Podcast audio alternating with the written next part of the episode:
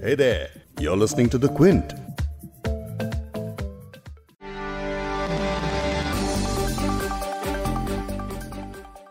Corona virus संकट की वजह से हमने बीते साल काफ़ी कुछ खोया है लेकिन कोरोना वैक्सीन आने के बाद से उम्मीद की किरण जागी है 16 जनवरी से शुरू कोरोना वैक्सीनेशन का पहला चरण भारत में दुनिया का सबसे बड़ा टीकाकरण अभियान बनने जा रहा है लेकिन इसी वैक्सीन को लेकर लोगों के मन में कई तरह के सवाल हैं और शंकाएँ हैं जैसे कि वैक्सीन के आम लोगों तक पहुँचने की प्रक्रिया क्या होगी? कोविन ऐप पर कब रजिस्टर करना होगा?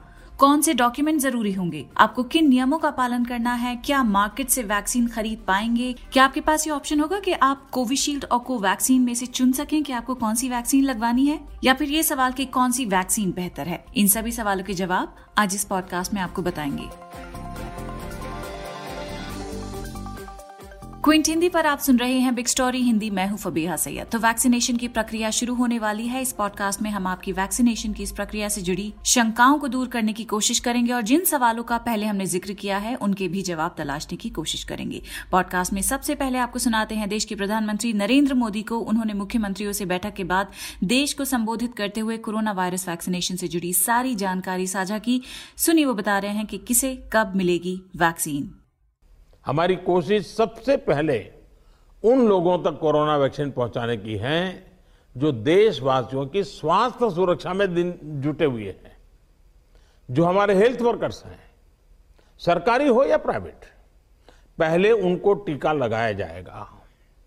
इसके साथ साथ हमारे जो सफ़ाई कर्मचारी हैं, दूसरे फ्रंटलाइन वर्कर्स हैं, सैन्य बल है, पुलिस और केंद्रीय बल हैं होमगार्ड है डिजास्टर मैनेजमेंट वॉलेंटियर समेत तमाम सिविल डिफेंस के जवान हैं। कंटेनमेंट और सर्वेलेंस से जुड़े रेवेन्यू कर्मचारी हैं। ऐसे साथियों को भी पहले चरणों में टीका लगाया जा रहा है। देश के अलग अलग राज्यों के हेल्थ वर्कर्स फ्रंटलाइन वर्कर्स की संख्या देखें तो एक करीब करीब तीन करोड़ होती है। ये तय किया गया है कि पहले चरण में इन तीन करोड़ लोगों को वैक्सीन देने के लिए जो खर्च होगा, वो राज्य सरकारों को वहन नहीं करना है। भारत सरकार इसको वहन करेगी।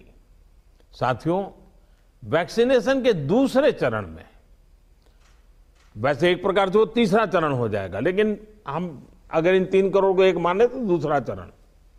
50 वर्ष से ऊपर के सभी लोगों को और 50 वर्ष से नीचे के उन बीमार लोगों को, जिनको संक्रमण का सबसे ज़्यादा खतरा है, उनको टीका लगाया जाएगा। अब चलते हैं सवाल जवाब की तरफ़। हमारे सहयोगी और इस एपिसोड के प्रोड्यूसर वैभव पलिनीटकर ने क्विंट की हेल्थ रिपोर्टर कौशिकी कश्यप से बात की है। उनकी बातचीत सुनने के बाद आपके वैक्सीन से जुड़े ज़्यादा सवालों के जवाब आपको मिल जाएँगे। सुनिए। वैक्सीन और वैक्सीनेशन की सारी प्रक्रिया और उनसे जुड़े सारे सवालों के जवाब देने के लिए हमारे साथ मौजूद हैं हमारी फिट हिंदी की सहयोगी कौशिकी कश्यप। कौशिकी, सबसे पहले हमारे दर्शकों को समझाइए कि वैक्सीन उन्हें कब मिलेगी? वैक्सीनेशन के लिए अगर आम लोगों की हम बात करें तो उनका नंबर अभी फ़िलहाल नहीं आने वाला है। लेकिन सिक्सटीन जनवरी से वैक्सीनेशन ड्राइव शुरू की जा रही है। तो इसमें अभी फ्रंटलाइन वर्कर्स वर्कर्स शामिल होंगे। और उनको सरकार की तरफ़ से वैक्सीन दी जा रही है। इसके बाद पचास साल से ज़्यादा की उम्र के और पचास साल की उम्र से कम लोग जो मॉर्बिड हैं जिनको दूसरी बीमारी है उनका नंबर आएगा। तब जाकर आम लोगों के लिए वैक्सीन उपलब्ध हो पाएगी। ओके okay, इसके लिए रजिस्ट्रेशन का क्या प्रोसेस होगा? आप समझा सकते हैं? आ, बिल्कुल देखिए अभी जो ये वैक्सीनेशन ड्राइव का जो फ़र्स्ट पेज चलेगा हम्म। जिसमें हेल्थ केयर वर्कर्स और फ्रंटलाइन वर्कर्स को वैक्सीन दी जाएगी आ, उसके लिए सरकार ऑलरेडी रजिस्ट्रेशन प्रोसेस कर चुकी है उनके पास उनका अपना एक डेटाबेस है हम्म। लेकिन जब आम लोगों के लिए वैक्सीन रोल आउट किया जाएगा तो हम्म। उनके लिए कोविन ऐप है एक जो सरकार लेकर आ रही है और वो कोविन ऐप पर जाकर रजिस्ट्रेशन करवा सकते हैं और इसी ऐप के ज़रिए वैक्सीन वैक्सीनेशन की प्रक्रिया जो है वो आ, आ, की जाएगी ओके okay. कई लोगों के मन में सवाल है कि इस वैक्सीन जो कि वो सरकारी प्रक्रिया के तहत दी जानी है तो इसमें कौन से डॉक्यूमेंट्स लगने वाले हैं तो कौन से डॉक्यूमेंट्स होंगे तो आप वैक्सीन की प्रक्रिया में शामिल हो सकते हैं? देखिए डॉक्यूमेंट्स के लिए सबसे ज़रूरी होगा कि फ़ोटो आईडी कार्ड हो उनके पास और सरकारी कोई भी आईडी कार्ड चल सकता है। लेकिन टू बी वेरी प्रिसाइज मैं ये बता दूँगी driving licence voter ID card PAN card passport job card pension document आप यूज़ कर सकते हैं। मतलब उसको डॉक्यूमेंट के तौर पर पेश कर सकते हैं। हम्म। इसके अलावा श्रम मंत्रालय की स्कीम के तहत जारी health insurance smart card MNREGA card भी इसके लिए एप्लीकेबल होंगे रजिस्ट्रेशन आप उसके ज़रिए भी करा सकते हैं। हम्म। एक मन में सवाल सबके है कि कोरोना वैक्सीन की जो मतलब कीमत क्या होगी और क्या ये प्राइवेट मेडिकल स्टोर्स पर भी खरीदी जा सकती है? देखिए फ़िलहाल ऐसा नहीं है। सरकार ने इसके बारे में अभी कुछ भी बताया नहीं है कि ये प्राइवेट स्टोर से कब से मिलेंगी लेकिन अभी सरकार के द्वारा ये फ़र्स्ट फ़ेज़ में जितने लोगों को भी मिलने जा रहा है ये फ्री ऑफ़ कॉस्ट होगी। इसके बाद आ, क्या स्टेप लेगी सरकार? इसको लेकर अभी कोई कुछ भी मतलब सॉलिड जवाब हमारे पास नहीं है। हालाँकि कंपनियाँ अपने अपने जैसे कोवैक्सीन के बारे में हम बात करें तो सॉरी कोविशील्ड के बारे में बात करें तो उसके बारे में कहा जा रहा है कि वन थाउज़ेंड उसका आ, मतलब उसकी कीमत एक हज़ार रूपए तक हो सकती है कोविशील्ड की। कोवैक्सीन को लेकर अभी ऐसी रिपोर्ट्स भी नहीं है। तो फ़िलहाल के लिए हम इसे फ्री मानकर चल चल रहे हैं। फ़र्स्ट फ़ेज़ में जिन लोगों को मिल रहा है लेकिन उसके बाद हम्म। जो पचास साल के उम्र के लोगों को भी मिलना है वो उनके लिए फ्री होगा या नहीं ये भी अभी तक साफ़ नहीं किया है। सरकार ने जी अब एक सवाल की जो कोरोना वैक्सीन लगवाने जाएँगे तो वैक्सीन लगवाने के दौरान किन नियमों का पालन करना होगा? देखिए नियम तो वही सबसे पहला नियम जो है वो ये है उनको ध्यान में ये रखना होगा कि वैक्सीन लगाने के बाद भी लगवाने के बाद भी जो। एक बेसिक रूल वो फॉलो करते आ रहे हैं वो उनको नहीं छोड़ना है। उसमें मास्क का यूज़ है हैंड हाइजीन है फ़िज़िकल डिस्टेंसिंग का पालन है वो उनको वैक्सीन लगवाने के बाद भी जारी रखना है। लेकिन इसके बाद जैसे ही आप वैक्सीनेशन सेंटर पर पहुँचते हैं आपको वैक्सीन लग जाती है तो प्रोटोकॉल के हिसाब से कम से कम आधे घंटे तक वैक्सीनेशन सेंटर पर आपको रेस्ट करना है। आप आराम करके देखें कि आपको कैसा महसूस हो रहा है। और अगर इनकेस आपको किसी तरीके की बेचैनी महसूस होती है तो आप वहाँ मौजूद हेल्थ अथॉरिटी या नजदीकी एएनएम आशा कर्मी को इसके बारे में तुरंत इन्फॉर्म कर सकते हैं और फिर मेडिकल हेल्प या जिस तरीके की भी हेल्प आपको चाहिए वो आपको हम्म। मुहैया हो सकती है। अच्छा एक सवाल हो सकता है कि वैक्सीन लगवाने के लिए किसी आदमी को कितने पास या कितने दूर जाना पड़ सकता है? और वैक्सीन हम्म। लगाने के लिए जो दो डोज हैं उसके बीच का समय अंतराल कितना होगा? देखिए वैक्सीन लगवाने के लिए कहाँ जाना होगा?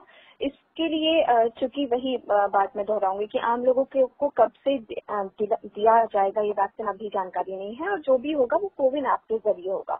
तो कोविन ऐप पर ही आपको रजिस्ट्रेशन के बाद ये जानकारी शेयर कर दी जाएगी कि आपका जो वैक्सीनेशन सेंटर है वो कहाँ पर होगा।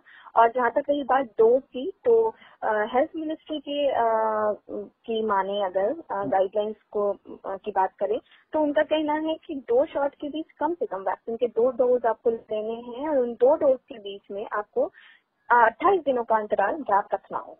हम्म। एक और बात है कि जब तक वैक्सीन मार्केट में नहीं मिलती है तब तक क्या अभी जो तीन करोड़ लोगों को वैक्सीन दी जा रही है क्या उनके पास वैक्सीन चुनने का विकल्प होगा कि मैं कोविडशील्ड या कोवैक्सीन ही लगवाना चाहता हूँ? ऐसा कुछ प्रावधान है? नहीं ये अभी इस पे भी कोई सरकार की तरफ़ से सफ़ाई नहीं आई है और सफ़ाई नहीं आई है इसका मतलब ये है कि विकल्प नहीं दिया गया है।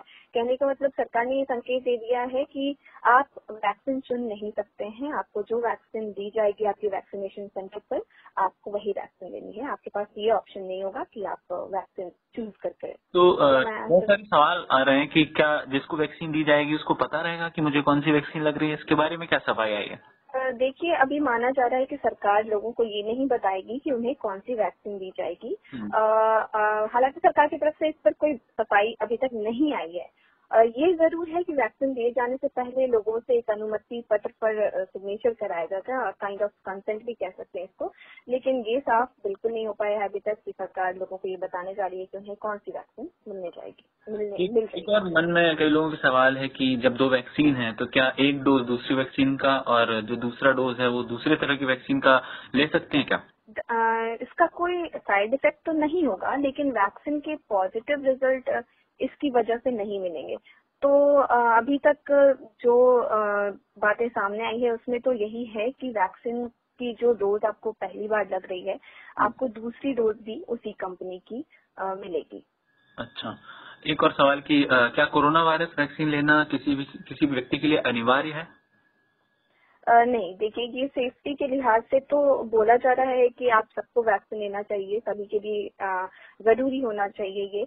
लेकिन ये पूरी तरीके से आपकी मर्ज़ी पर डिपेंड करता है, आप लेना चाहें तो ले नहीं मर्ज़ी है तो आप इसको स्किप कर सकते हैं। अच्छा कई लोगों के मन में सवाल है कि क्या वैक्सीन लेते ही सब कुछ ठीक हो जाएगा और वो कोरोना से सुरक्षित हो जाएँगे, ऐसा होगा? या फिर जो एंटीबॉडी बनती है वैक्सीन लगने के बाद उसमें वक्त लगेगा? तो कितने दिन बाद कोरोना वैक्सीन का जो असर है जो कोरोना से बचाव का वो कवच देगी, वो कितने दिन में तैयार होगा?